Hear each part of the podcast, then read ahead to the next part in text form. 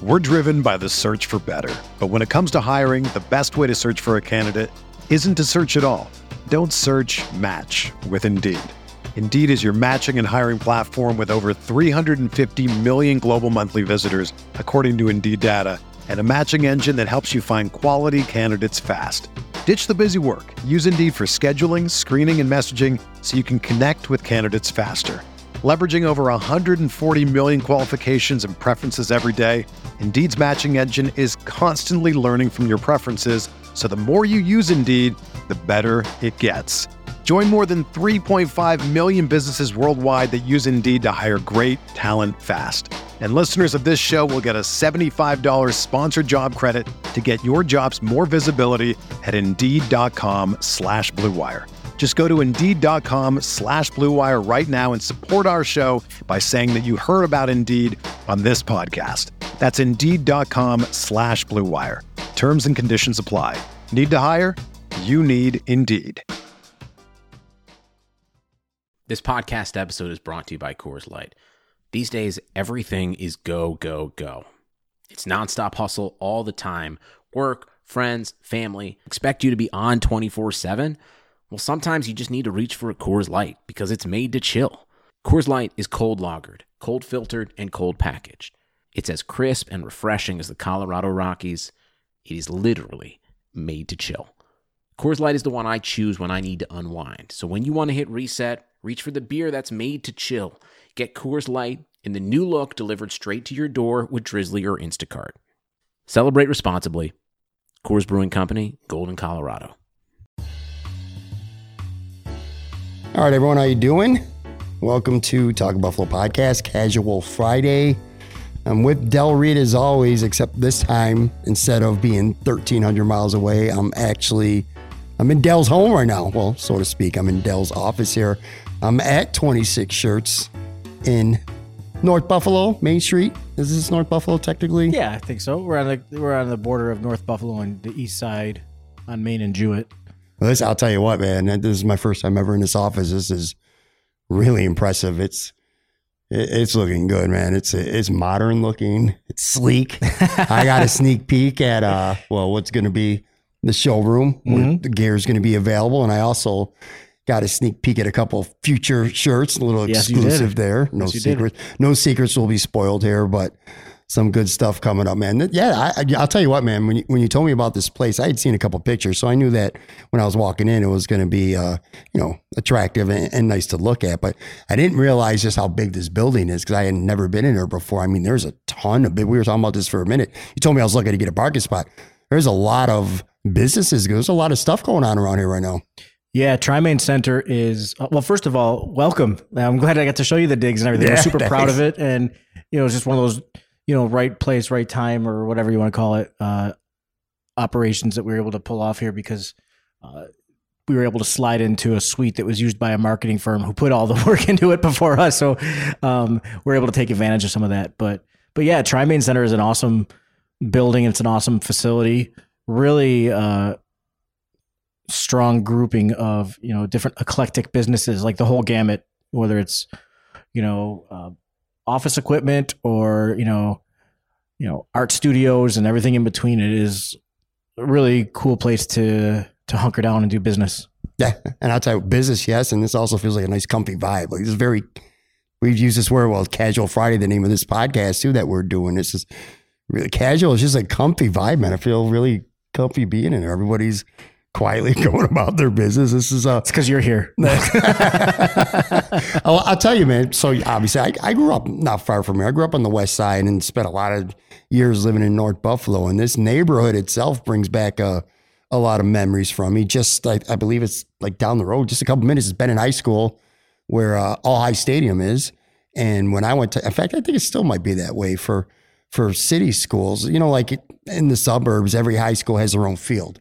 Well, growing up in the Buffalo public school system, there was All High Stadium, so we all played at All High Stadium. There actually there were two stadiums. There was one at Bennett, which again just minutes from here, and Riverside High School. They had a football field, but those were the only two schools of all the city schools that had a football field. So all of our games were. So I've been I've been around this area many times, and of course, just up the road, Canisius College, a lot of attempted college hookups And during back in the day, that most of them probably didn't go the way I hoped. But uh, It's usually the way it works. anyway, it, it is good back to be back in Buffalo. Um, I, I, I say it all the time. You, I know you're not obsessed with The Office like I am, but you do like the show, correct? Oh yeah, absolutely. It's one of my favorites. Well, every time I come back, I'm reminded of that Andy Bernard quote near the end in the finale when he says, uh, "I want to make sure I get it right." You know, I wish we didn't. What? Well, hold on. What was the quote? I think I, know wanna, the quote. If you I want don't want to. I don't want to mess it up. Something about the good old days. You, you before you left them. You wish. I wish I knew I was in the good old days before I left them. Before I actually left them. That's kind of how I feel when I come back here. Just memories just flood back and. uh Anyway, it, it's good to be back, man. And again, we're here at 26 shirts. Let's talk about this week's shirt. That's one of the things we do every Friday is talk about the latest one. This is volume eight, shirt 24. It's a green shirt, red mafia flag on it, little golf flag, uh, shape of New York State, golf themed. I'm in, man. I love golf. I feel like it's like it's sure like you wear to the Masters.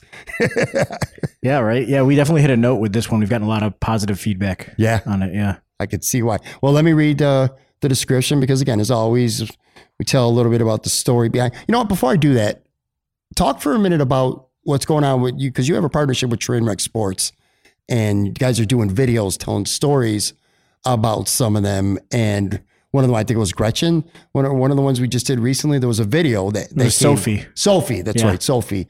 Tell us a little bit about what you're doing with 26 shows with those videos, because I, I watched one yesterday and, and it was really cool, man. Yeah, that was the first one that Trainwreck uh, has produced for us, and we're looking forward to that being the first of many. Um, I mean, Dan Giganti and I, my business partner, we've been going back and forth with you know the boys at Trainwreck for well over a year. You know, COVID obviously threw some uh, kind of drew out that uh, that process. But uh, we've been going back and forth with them for a long time about like, hey, we should work together. You know, because I, you know, just being real, like I, I, I say this to to Zach or whomever uh, from Trainwreck whenever every chance I get. Like, I'm so impressed on how they operate, what they do. If there's something going on, if there's somebody arriving at the airport, They're ambitious. if they're all over the place, They're man. very I mean, ambitious. yeah, absolutely. And uh, you know, there's an event going on which we haven't had much of in the past year, but like a convention, whatever it is, like Trainwreck is there, and I'm just I have a lot of admiration for just their grind, you know, and what they've done, and I, you know, I compliment them every time I see them. Well, they reached out, like I said, at this point, maybe it was almost two years ago now, um, about like, hey, we should. You know, get together like on some kind of like official or unofficial or whatever capacity, um, and let's let's work together. Let's like really like partner up. And and we were finally able to get it all together because we're you know we're all busy and just life has been weird the past year, like I said. Um, but we were able to finally all sync it up, and you know we're excited to to share some of their content with our audience, and uh, they're generating content based on what we're doing as well too. And you know, uh, it's just a great partnership. And like I said, I have a lot of admiration for what they do. So it's really cool to be able to work with them. Yeah, like I said, they're very ambitious. They grind. They're they're all over the place, and, and I say that in the most complimentary way Mhm. imaginable. I think they have the worst Buffalo bracket in the history of the world, and I've I've let them know. I've let them know that several times. I I, I some of the selections that were on there, but anyway, it's my point is it's something cool, and to their credit, I mean they've getting a lot of traction from it. A lot of people have been voting, and it's uh it's fun. It's all in good fun. No harm, no foul with any of that. But anyway, the video stuff I, I, that really caught my attention yesterday because, like we've discussed this every week, in fact, on on this podcast. I think it's important to tell a little bit about the stories behind the people that everybody is helping to support when they buy the shirt. The shirt itself, they look great and they're you know they're awesome to wear. They're sporty, they're comfortable, but there's a story behind these as well. and, and that's something we've really wa- I've really wanted to do for years. Is I want to push the beneficiaries to the forefront as much as possible, um, especially with videos, because you know people engage with that so easily, and it it, it makes it hits so much harder if you can hear the parents talking, if you can hear the beneficiary talking, um, as opposed to just reading text on a screen. Sure. Um, but we we didn't have the bandwidth or whatever, or, you know, you know, expertise, whatever it is, to to do these in a quick fashion, do them well. And so th- I'm so excited because this is something I've always wanted to do with our brand. Um, just to really, like I said, really put our money where our mouth is, and like we exist to help, and we want to make sure people understand when they buy that shirt who they're helping. Yeah, absolutely. And again, this shirt this week, a family unlike any other, is the title of the campaign, and it's for Bentley. And I'll read the description as always um, from the 26shirts.com website. It says this week Bentley is a seven year old boy from Rochester, New York, and he is one of the biggest Bills fans. Bentley was first diagnosed with acute myeloid leukemia, which is a blood cancer, at just five years old on August 16, 2019. Bentley was admitted to the Golisano Children's Hospital, where he underwent six rounds of inpatient chemotherapy. With each round of chemo, Bentley was admitted for 30 more days at a time. Wow. Wow, man. He immediately stole the hearts of his care team with his big heart and huge personality. Bentley was finally declared cancer free and was off treatment, but unfortunately, he began to have some leg pain following the appearance of lumps on his neck. Further testing revealed a return of his cancer. Bentley was immediately admitted on September 6, 2020, to start the process of receiving a bone marrow transplant. While his care team looked for a match, he was admitted for two more rounds of inpatient chemotherapy. After finally finding a match, he was admitted to the Wilmot Cancer Center, where he held, or I'm sorry, where he had his tran- transplant on December 15, 2020. He's now home and recovering, but the fight is far from over.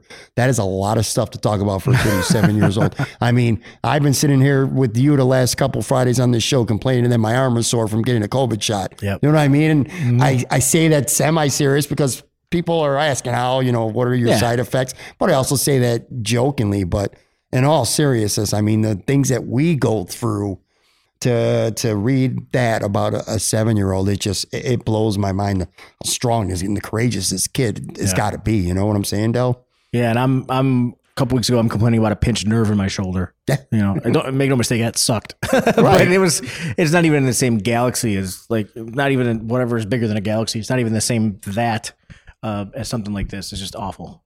It is. It is. But again, the kid, seven year old kid from Rochester's got a lot of courage. And everyone out there listening, do your part, support him, like we talked about, not just the monetary support, but also the, the love and the support that the family and, and friends of them feel just by getting these shirts. It, it, goes a long way. So I'll put a link to that in the show notes as well as uh, a link to just 26 shirts. Again, you can go, which by the way, this is off topic. So well, it's sort of not really off topic, but like the storefront that we got going on right now that you're working on in here that I saw, which is really cool, by the way. And you're gonna have a couple exclusive things in here as well.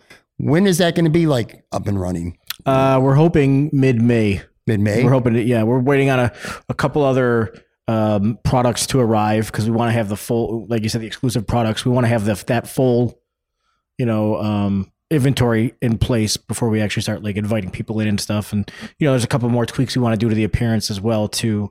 Um, we'll see if we're able to get those done. We want, like I mentioned when we were talking beforehand, like a mural on the back of the the, the, the wall and everything. That would be really cool. So we'll see how we're able to, to squeeze that in, but soon, really soon. We're and I'm I'm so excited about it. This is a goal to do this before eh, back in early 2020, late 2019, and then you know obviously everybody's plans got wrecked last year. So it's right. nice to finally be able to do this.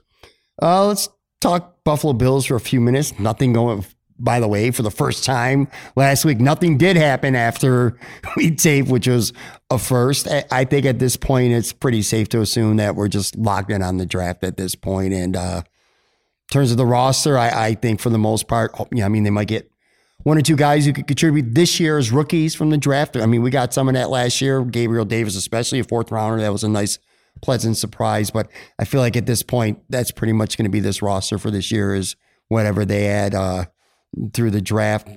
Like always, like we see every week, we're not really here to to break down positions too much or talk too much about prospects, so to speak. We leave that to the Joes and the and the Bruces and the Gregs of yeah, because uh, they're the good at it. yeah, they're great at it. Why, why would you why would you not want to listen to them for that? Um, but like, where are you like right now with? If you could, if, if you were to GM right now, and, and let's not name a player, but like, what position do you look at at this team that you say, man, I'd really like to get a rookie or I'd like to get a high draft pick at this position right now. And it doesn't necessarily have to even be a guy that's going to come in and be a starter, a stud from day one. But like, where do you look at this roster and say, man, I'd really like to to add something here? Yeah, well, I mean, we talked about Travis Etienne a few weeks ago, so I'll, I'll I'll skip over that. So let's assume that he's not in the equation. I mean, either a corner or a tight end, I, I think would would be something that could really help immediately. You know, in their uh, that person would be able to help in their rookie year to get the Bills over that AFC Championship hump and you know into the the big game. Yeah. Uh, well, you know, defensive end is a position too that I think a lot of people are keen on, and I Yeah, it's completely it's easy to understand why because you have Jerry Hughes is 33 years old and in the final year of his contract. You have Mario Addison who's 30 going to be 34 years old this season. So those guys are not going to be here for long. You know, um, AJ Epenesa is young and then they really don't have much after that right now. Darryl Johnson. So it makes sense to take a rookie in the first round, but this team being where it's at right now, which is clearly in win now mode, yes, a lot of people uh, you don't automatically assume that they're going to take a defensive end in the first or even second round because yeah, that guy that guy is going to be a big part of the future, but it's also about the present. So if you can get a cornerback in round one who can come in and, and start right away and, and be an upgrade over Levi Wallace, or and yes, we have talked about him, but if Travis Etienne is there at 30 and maybe a couple guys you did have your eyes on end up getting taken before that, or maybe Najee Harris for whatever reason slips, or or there's a running back Javonte Williams for North Carolina. My point being, regardless of who the player is, if it's a running back who can come in right now as a rookie and be instantly better than Moss or Singletary, I still think you look to that instead of defensive end because again, here's a theory. Yeah, they're going to need defensive end help, especially after this year. Well, worry about that next year. Make defensive end a priority next year. Go out and sign somebody in free agency or make a trade or use a first round pick next year on a defensive end.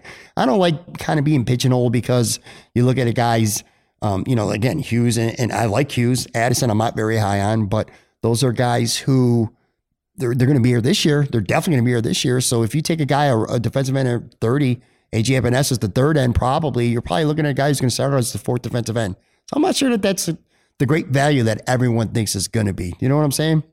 Yeah, for sure. And we talked about this a couple weeks ago. You know where I stand. Like uh, the offense is the strength of this team. I, I would love for them to invest in the offense even more.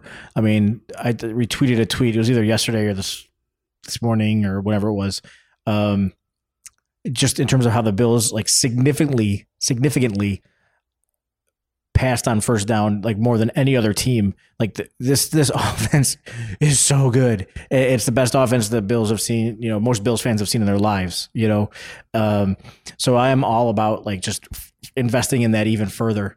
Um, and as you mentioned, you know, defensive end is something. I think it's more of a long term thing. I mean, by long term, I mean after 2021. Right, right. you know, I, I mean, if I had it my way, I, I wouldn't care if they even like were trading up in every round and they only left this draft with like five dudes. If they were all guys that could contribute immediately. Uh, I mean, my sites as a fan are focused solely on January and February of 2022. That that's it. I don't i i even if they we've, we've seen all these one year deals that you know they and other teams have have They're all one year deals. Yeah, The- I think the Bills signed 12 free agents, and I'm pretty confident that all 12 of them were one year deals right now. dude, if the Bills were able to to win the Super Bowl this year, I'd take seven and nine for the next three years in a heartbeat. I mean, I wouldn't deliberately like choose that, but if that's what the, the trade off is, then then that's what it is, man. I want that. I want a Lombardi, and whatever they have to do to get it this year, this is the year they. I, I want it. Yeah, and look, I'm not anti defensive end. If there's a guy that Brandon, first of all, we've talked about this several times. It's about trust. I trust them. If mm-hmm. there's a defensive end that they really like, even if they move up for him in the first round, I'm okay with that. Even if, he, again, he doesn't necessarily have to come in and be a day one starter. But, and by the way, shame on me, because you brought up a point and it got me thinking, and you're 100% right. When I say offense, shame on me for not saying guard. There's a couple of really good guards that are going to be running that mix right around 30 where the Bills are scheduled to pick because the offensive line's important. And I don't think Jon Feliciano is, don't write him down in pen. I, I think I've said that before uh, on this show. I like, it's not that I don't like him, but you, you might be able to do better than him. And he would be a very versatile six guy. And you know, guys always go down. So whether he plays center or either guard position, I'd be pretty cool with Jon Feliciano being that first guy off the bench as insurance. You get a good rookie guard. That's a position just like running back and just like corner where you could draft a guard early and he'll start right away. Yeah, at the end of the day, and I've I've said this before. I say it, and I think in every podcast or whatever I I I, I do.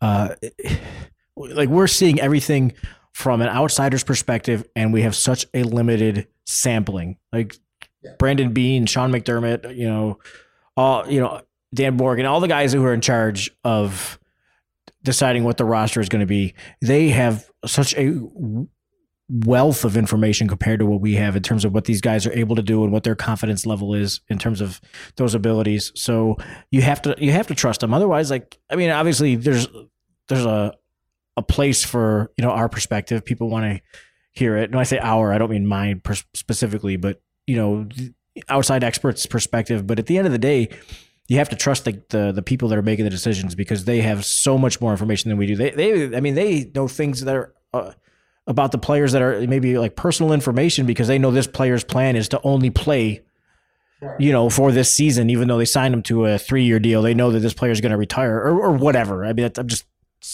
you know, I know what you're saying. My, yeah. But, but like, um, at the end of the day, I, I, I, trust this. I mean, they've, this leadership that's in place now has taken the team farther than anyone has in a very long time. So I'm down with whatever they do. And an offensive line pick at the end of the first round is boring and it's not very fun. But if it's what they think the team needs to get over that hump, then they can draft all offensive linemen for all I care, whatever whatever they need to do. Let's not lose sight of the fact that the biggest accomplishment the Bills have done this offseason isn't the 12 free agents that they signed. It's the three free agents. Well, let's say two free agents because I just told you that I'm not sold on Feliciano, so I'm not going to include him in that. It's the two free agents that they did re-sign, and that of course is Daryl Williams and Matt Milano. I think those are the two biggest moves they've made. But and briefly here, let's play a little bit of devil's advocate because the criticism that I've heard is the Bills were good last year, very good. Obviously, they got all the way to AFC Championship and won 13 games last year they went out and they kept their own. That was their, they wanted to keep their core intact. And they lost John Brown, replaced him with Emmanuel Sanders, arguably an upgrade, arguably an upgrade. And for the most part, besides that, these other free agents, maybe lost one, signed one, lost one, signed one, kind of like a lot of depth guys. You know what I mean? But if you're playing devil's advocate here, the the the thought is, all right, well, you're the second best team in the AFC, but the team that's the best team in the AFC handled you pretty easily twice. And why are you not being more aggressive to go out and get those one or two guys that could really put you over the hump, whether it be a trading for a stud defensive end or, um, you know, maybe a really good tight end, which Zach Ertz was rumored to be, you know, somebody that they were interested in. But uh, my timeline still seems like that's a possibility. it does. Oh, absolutely. It's definitely still a possibility. You know what I'm saying, though? The, the devil's advocate in me and, and probably in some other people are being like, are is this a team that's looking like this to just settle to be good for a while? Or are they do they are they willing to do aggressive things? Because do you feel I should say? Let me ask you this as a question: Do you think that it's going to take a more aggressive approach to go get one or two guys are going to put you over the top, or are you of the mindset, which would be very fair to say, that this team is not as far behind Kansas City right now as some people think, and the key to this team getting over that hump past them would be some of these younger guys simply getting better, like Ed Oliver and Tremaine Edmunds. These guys got a lot. The guys that do have a lot of room to grow. Dion Dawkins is a good tackle, but he's got a lot of room for improvement. I've I like Gabe Davis a lot as a rookie last year. He can get a lot better though. You know what I mean? Um, even Milano staying healthy and stuff like that. So do you feel like the, the core is in place right now, and it's just a matter of these guys got to step up who need to step up and continue that upward trend uh, Dude, of improving? Yeah, absolutely. I I, I mean. They, they were within one game of the Super Bowl, and yeah, that Chiefs game was a rough game. And they were but, leading at the end of the first quarter. As I mean, they didn't play well after that, but they were up nine nothing. Eh, eh, so I mean, like, they're, they're, eh, everything you just mentioned, like a lot of that fruit that's on the roster was isn't maybe isn't even fully ripe yet and so I mean, shoot, even like with the, the coaching staff, hopefully there's some experience that was gained there from decisions that were made during that game. Like there's room for everybody to improve on an experiential level. Um, this is a young team that uh, you could say, you know, we won't know until years have gone past, but maybe they've not even hit their stride yet. and so there's so much they they've learned. They've been in that position. They know it sucks to go home one game short. You know, there's all kinds of lessons that are learned uh, from losing. So I mean, yeah, I mean they did upgrade uh, based on every pundit that I've listened to over the past several months. They did upgrade at the wide receiver position with with Emmanuel Sanders. Um, and uh, you know the roster's not even fully set yet. There's always some rookie that you you know you never knew was going to like be what they are. I mean, for crying out loud, like every year you see some sixth round running back who is like when was Alvin Kamara drafted? I think he was a second rounder. Oh, wait a second. Yeah, right. I don't know. but there's about. a lot of yeah. There's a lot of guys. The, the running back from um, Jacksonville, yeah, he wasn't even drafted. Robinson last year ran yeah. for all those yards. So I mean, there's always like crazy, you know, wild cards eh, eh, that that happen with the roster, and the team is growing. They're they're in the staff is growing, you know, in terms of experience and everything. So, dude, I, I'm super confident. Yeah, I, I would have loved it. I mean, for crying out loud, if, the AFC Championship, if the NFL had announced following that game, actually, you know what? We're changing the format to get in the Super Bowl. It's the best of three and they had two more cracks at the Chiefs. Like, I don't know. I don't know. Like maybe they, they do it, but they do it. They find a better scheme to cover Kelce in that game. Uh, they're a little bit more aggressive in the decision making um, in terms of just the coaching in general. I, I mean, it, they're not they're not far off. My favorite thing about this roster as it stands right now, when they go into the draft, is let's say they're they want to get a specific player at a at a certain position and, and they strike out and they don't get that guy. What I like about this roster right now at a couple of the positions we've discussed, whether it's Levi Wallace at corner or John Feliciano at guard or Dawson Knox or Jacob Hollister, the new tight end they signed, which by the way, no one even talks about him. This guy's got some talent. Um, that's the floor. Like that's the low. You know, that's not the ceiling. That's the floor. And if the, those, that's a good floor to have. Now, those guys are never going to be superstars. I mean, maybe Dawson Knox can grow into something more, but Feliciano and Levi Wallace, they are what they are. They're never going to be superstars, but you do a lot worse than them right now. So if you can improve on those positions, that's great. But even worst case, and again, that's all about the roster roster building. We're driven by the search for better, but when it comes to hiring, the best way to search for a candidate isn't to search at all. Don't search. Match with Indeed. Indeed is your matching and hiring platform with over 350 million global monthly visitors, according to Indeed data, and a matching engine that helps you find quality candidates fast. Ditch the busy work. Use Indeed for scheduling, screening, and messaging so you can connect with candidates faster. Leveraging over 140 million qualifications and preferences every day, Indeed's matching engine is constantly learning from your preferences, so the more you use Indeed, the better it gets. Join more than 3.5 million businesses worldwide that use Indeed to hire great talent fast. And listeners of this show will get a $75 sponsored job credit to get your jobs more visibility at Indeed.com slash BlueWire. Just go to Indeed.com slash BlueWire right now and support our show by saying that you heard about Indeed on this podcast. That's Indeed.com slash BlueWire. Terms and conditions apply. Need to hire? You need Indeed because the, the, there's a lot of guys on this team that have good floors. You know what yeah, I mean? Yeah, absolutely. I there's I'm excited. I, anybody who who is looking at this team right now, and you know, with the front the decisions that the front office has made over the past couple months, and they're not happy. And I know there's some of those folks out there like, come on, come on, like, you, stop, enjoy where we are right now. Even the pessimistic Bills fans out there, the ones who are always waiting for the the rug to drop. I think that even they have reason right now to be uh, optimistic about this team. There's not a lot to not like about them. Yeah, right I, I'm so ready for the season. the economy is made up of real people doing real stuff, and it affects everything.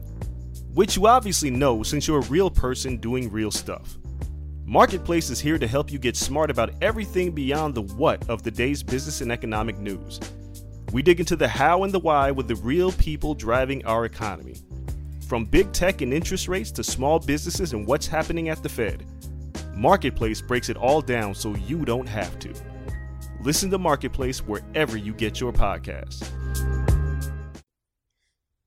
speaking of improvement, let's just spend a minute or two here talking Sabres before we wrap up with our segments.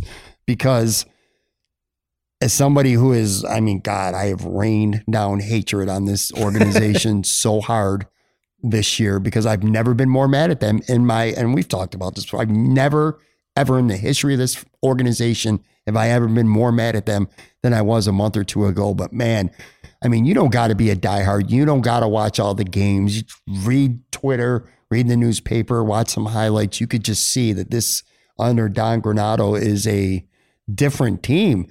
And this guy is, and we talked, I think we talked a little bit about this last week because I was hesitant. And I remember I brought up Ron Rolston as an example of what made me nervous because Lindy Ruff got fired.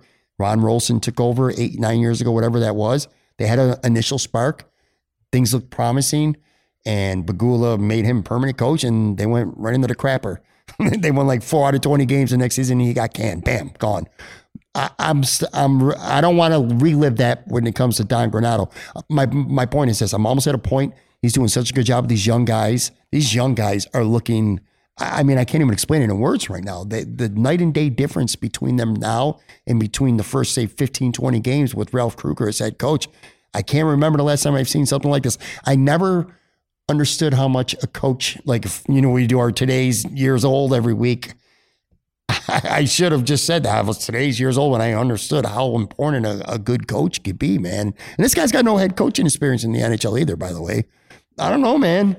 What, what, what do you think of this team right now? And by the way, Jack Eichel, a lot of people were complaining about him that he was kind of mailing it in and this and that. And he wants out. Well, guess what, man? He's been playing with a, a messed up neck mm-hmm. pretty much this entire season. And he, he's your franchise player and he's far and away your best player, one of the most talented in the history of this franchise. So first of all, let's just drop that whole Jack Eichel is a bad teammate and doesn't care crap. He wants to he wants to compete. He's hurt. Um, but anyway, your your thoughts right now on what you're seeing and hearing about when it comes to this team? Because like I said, they're starting to turn it around, man. Yeah, it's funny. It's interesting that I think Eichel hasn't played since March seventh or something, and they've still had a pretty good performance. You know, since you know with Granato and everything. Um, like I like I like I say every week, just a full disclaimer. Like I'm not, I don't understand hockey. I just enjoy watching it. Sure. when, yeah, when, yeah, I, when they're good, like, you know. That, but yep. like, uh, it, no, it's it's it's refreshing. And hockey's a weird sport, man. Like it seems like, and I know that coaches have different schemes and they have different things, but it seems so often like players, like a team, just needs a fresh face and head coach, and because so often a player, uh, a coach will take over for a hockey team mid-season and everything changes. And I, am not just saying that because that's what that's what's going on right now, but like I've seen that so many times where, you know, a coach takes over for another coach halfway through a season and just the team is completely different. So I don't know if it's like what they said with Lindy Ruff when he got fired that like players were just tired of his voice or or, or what, but um and I, I love what you know what Granato is doing in terms of like switching up different combinations and everything. I know he did that the other night in, in overtime. Um, just it's that I think Paul Hamilton was talking about it yesterday. Just that luxury that you know um, a team has when they're out of the playoffs. You can try different things, and you know maybe he's learning stuff for himself if he's the coach next season, or he's at least putting having the players put things on tape. Uh, so, um, with that trade too that they made this week, I think to what you talk about often here with, with the football and the football side of things, where we only see them on Sundays. You don't know a lot of the inner workings and things that are going on. When the Taylor Hall trade was announced, there were a lot of pissed off Sabre fans. And frankly, I was probably one of them at the time. Not as pissed off as a lot of other people, though, because everyone thought he was going to fetch a first round pick. Not only did he not fetch a first round pick, they only got a second round for him, and they gave up Curtis Lazar, and then Boston gave Anders uh, Bjork, which he costs significantly more money than Lazar, and he's also signed for an extra year. So that trade was berated by a lot of Sabre bloggers and podcasters and, and fans and myself. But we've learned since that Taylor Hall, he had pretty much a no trade, not pretty much, he did have a no trade clause and he wanted to go to Boston. Yeah. So Kevyn Adams was really hamstrung. You know, he had to do, he had to make a deal with Boston work. He didn't have the luxury of there were teams allegedly like Vegas, I think it was one of them that was made a better offer, but he was forced to deal with what he had. I'm just bringing that up because I think of your point where you talk about where sometimes you see things under the surface, you know, Yeah. we don't see it. But anyway, my point is this is a, this is a, I don't want to go as far to say that it's an exciting brand of hockey that the Sabres are playing right now, but it's certainly watchable. And I would say maybe promising is the right word. And it's not ex- like we're excited. We just said it, man, ourselves. We're really excited about what the Sabre or the Bill season is going to bring this year. The Sabres, I think they're talking me to a point where I'm good with Granato if he stays. And I feel like I'm seeing enough from these young guys to, to consider this roster promising. Uh, you know, that, that's about the best you could do though.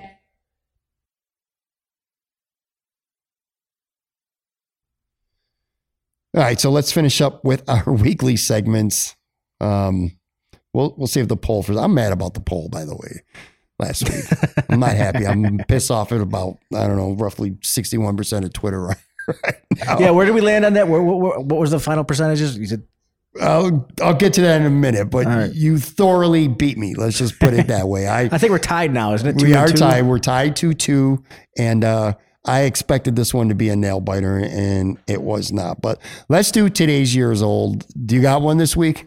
Do you know when you look at your dashboard and there's that little uh, gas pump icon on your dashboard or in your in your dials, your speedometer and everything? Whatever side the handle is on that pump is where your gas gas tank is.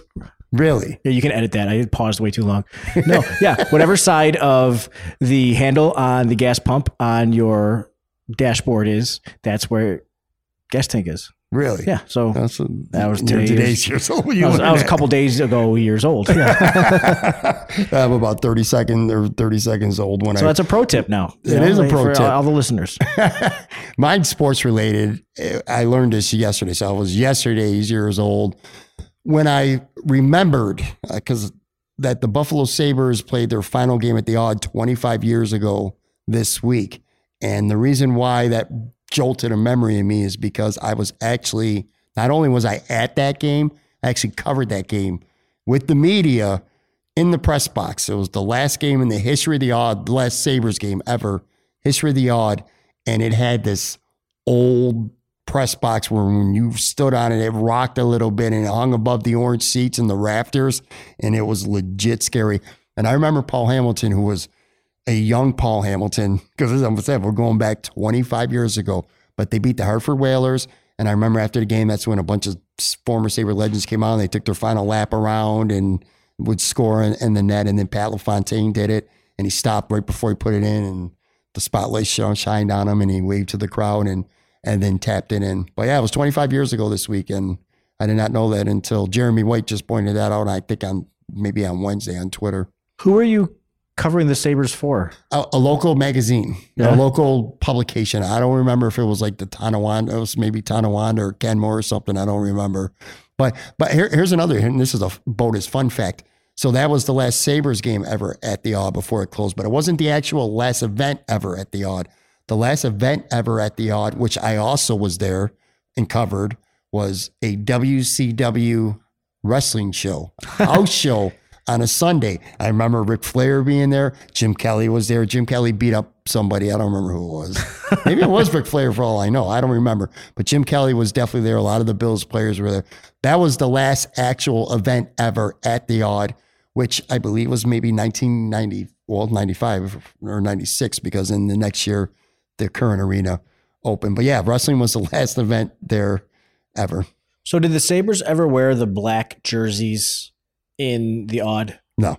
Okay. Those, But I remember they announced it. I remember they announced Yeah, they the new announced logo it. and everything in the Ogs. I went to that. That was like in the middle of the day. Yeah, the, yeah, yeah, yeah. I remember that now too. Now that you say that, no, the jersey announcement was for the new arena, and they started wearing them. I believe they wore them that very first season at the new arena, which again I'm pretty sure was in 1996. Which I was at that game. It was the first game ever at the new arena. They lost to Detroit. Detroit smacked them. It was like eight to one something like that. The Sabres got crushed their first game ever. Crossroads Arena. Yeah. Remember that? I don't even know how many goddamn names that thing has had. But yeah, anyway, a little bit of a fun fact history there. All right. So yeah, let's get back to this poll now. So last week, our starting five, every week, Del and I draft a starting five. We do a snake draft. And this was our fourth one. And afterwards, after we discuss it for a little bit, and then I put a poll on Twitter over the weekend, and fans vote on who they think drafted the better team. And again, last week was movie tracks or soundtracks. I drafted Purple Rain, Footloose, Rocky Four, Bodyguard, Dirty Dancing, which I stand by all those, by the way. Del drafted Guardians of the Galaxy, both one and two. Forrest Gump, which that was a good one, man. Singles, which I thought was going to hurt you, and it did not, obviously. And Mamma Mia, which I thought was a good one too. It showed some versatility. It's not that I don't think you drafted a great team. It's just I thought I was going to win, man. I had some popular ones. Anthologies, man. you're right. So anyway, the results, Del ended up getting 61% of the vote and I got 39% of the vote. So you, you won that pretty handily and um, I'm not happy about that. No, I'll no, no. tell I won our first poll handily. What was that, like Oh, yeah, 96% yeah, was- or 94 Yeah, you'll ne- that'll never happen again. You had 94% and I had 6. What was what did we what was that? I can't remember the category and I'm drawing a blank right now, but I yeah. just remember I you crushed me. It was 94 to 6. That was that was one of the most disgraceful uh, moments of my life when that poll result became final. I don't even remember what it was anymore. I'd have to go back and look. It's going to drive me crazy. Before the end of this interview, I'll remember what it was, but it was disgraceful. Anyway, Some talking Buffalo fanboy is screaming at his his iPhone right now. well, hold on. So we did was it TV shows? So we I got you on comedians Mhm. and you got me on this. We did 80s 80s movies is what you crushed me on. That's the category. I told you I, I remember that. Yeah. You crushed me. Yeah, you had some. I mean, you had odd ones.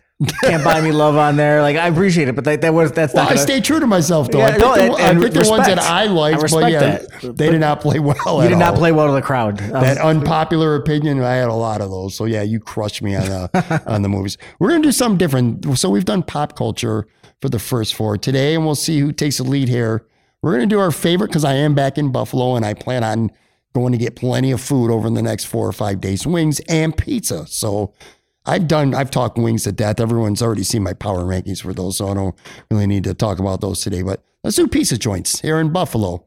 And our format has always been we've been flipping going back and forth and it's my turn to go first this time so i'll do one and then you do the next two you good you ready all right my first round pick i'm going to go ashley rowe from channel 7 is going to love me for this and who by the way is the only other person that i personally know of who loves this place as well mr pizza on elmwood avenue it's on elmwood and bird I grew up around it. It was on um, it was on Grant Street up near the village um, when I was a kid. Or I'm sorry, yeah. And it, now it's on Elmwood and Bird. It's West Side staple. It's my favorite place. It's the only place that I will go to in Western New York. Now I enjoy a ton of these places that we're going to name, but this is the only place that I will go to specifically for pizza. And I don't need to have wings. I don't need to have a sub. I don't need anything else except the pizza. So, yeah, my first round pick is going to be Mr. Pizza. That was on my list, actually. Was it really? Fun fact: um, my in-laws, their my, or my you know my family, my in-laws' family in Atlanta had their own pizza joint called Gala's Pizza, which they've since now sold. But when they originally launched it, like in '99 or 2000, they actually brought one of the original founders of Mr. Pizza down to Atlanta, and he was there for a year or maybe more, and actually helped like launch that that what became a chain of Atlanta Wow. Buffalo pizza joints in Atlanta. Was- Wow. Yeah, so a little bit of Mr. Pizza trivia for you. there. That's cool.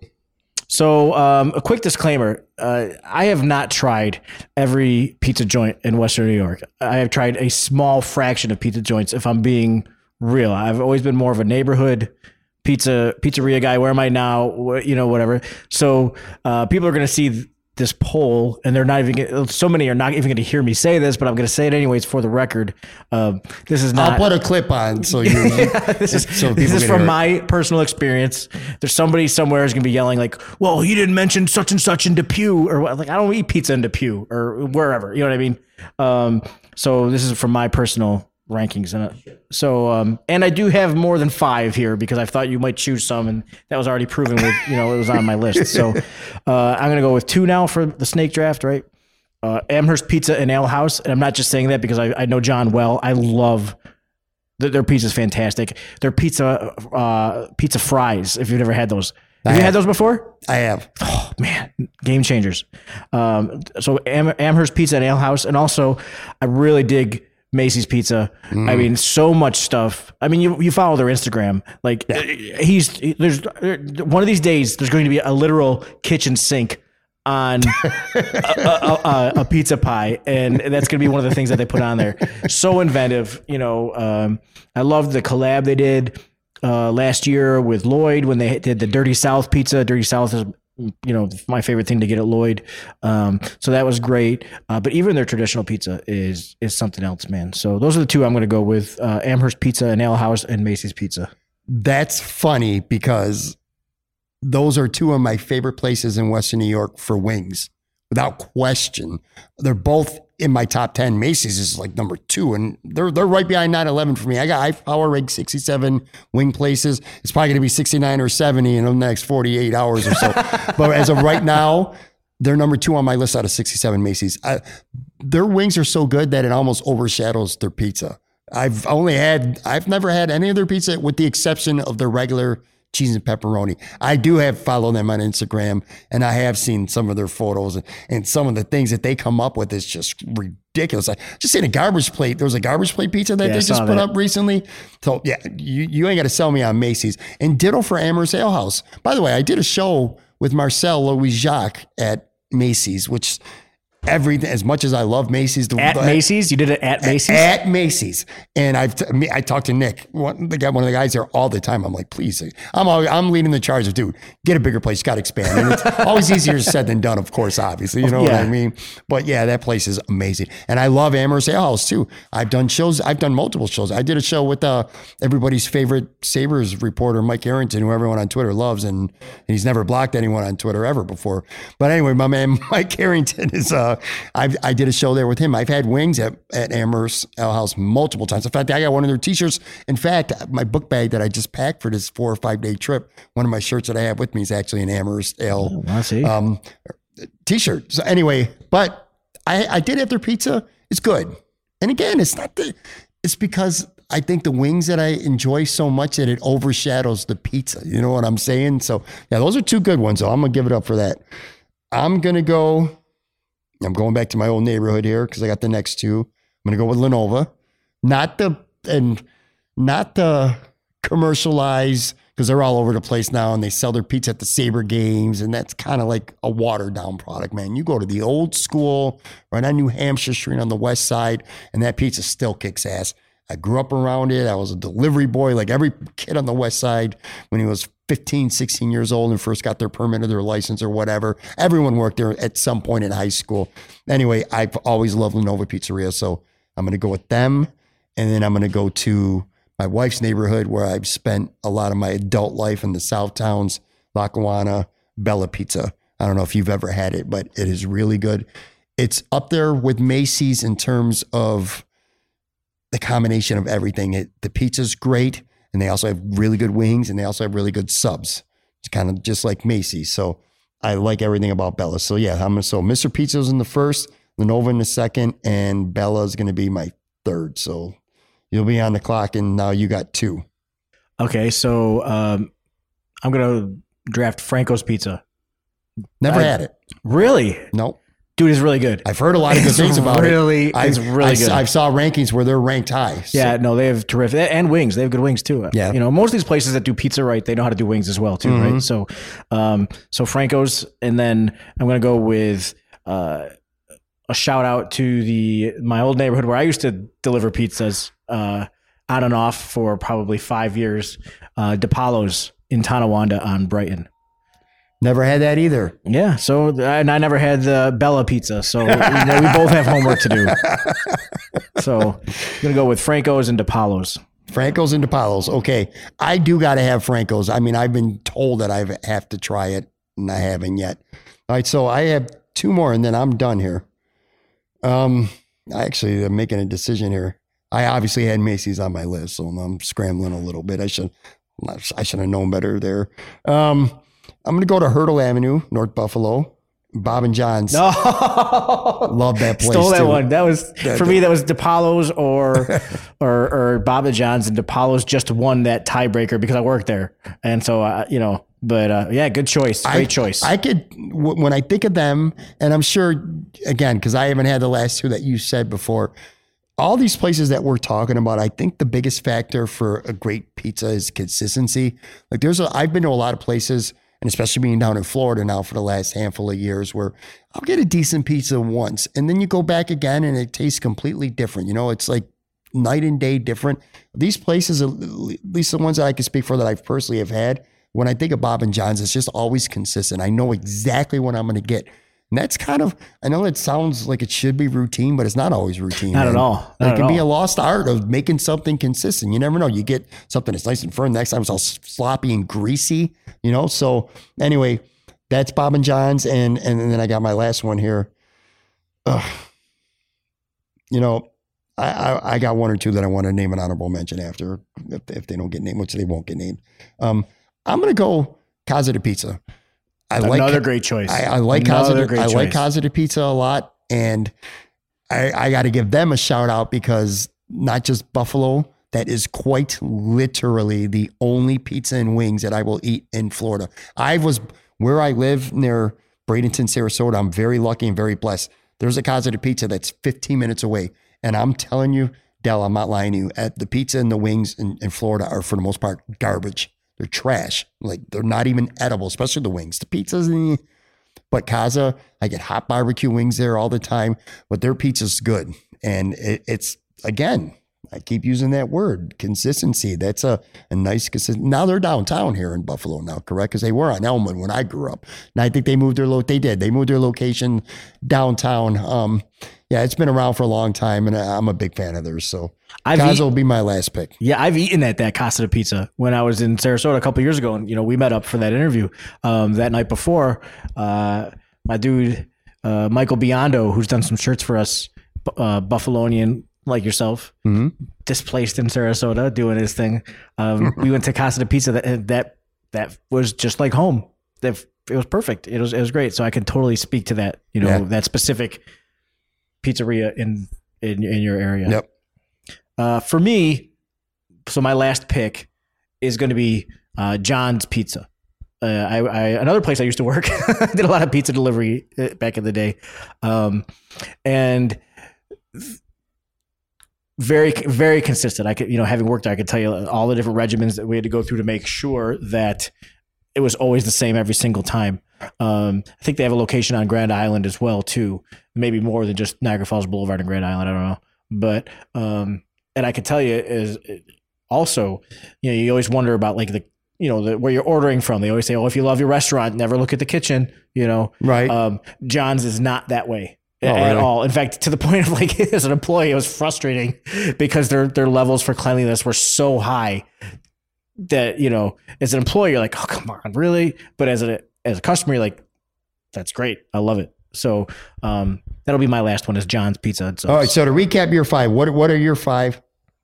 I've got Amherst Pizza and Ale House, Macy's Pizza, Franco's, DePaulo's, and John's. and John's. That's a good one. Okay. And again, this is the first time we've done a category where you're right. Some people are not going to hear of some of the places that you've done. just did it with mine too. Like I said, Bella Pizza. Well, I know there's going to be a lot of people, especially if they're not in the South. Was like, what, what, what? But anyway, so my three or my five, I should say, Mr. Pizza, La Nova, Bella Pizza, Bob and John's, and Casa de Pizza. I, I want to shout out a couple that I'm going to put on for honorable mention. I don't know if you have any or not, but I had, in case I needed them, Lovejoy Pizza on my list. They're good. And Again, these are neighborhood pizzas at Yeah. this point. Yeah, no, I've had Carbone's- Lovejoy. It's pretty great. Carbone's is a is a good place to get pizza, and a place that was on the west side when I grew up, and now I think they're like in Williamsville, Saint. But they've been around for a long time. Santora's.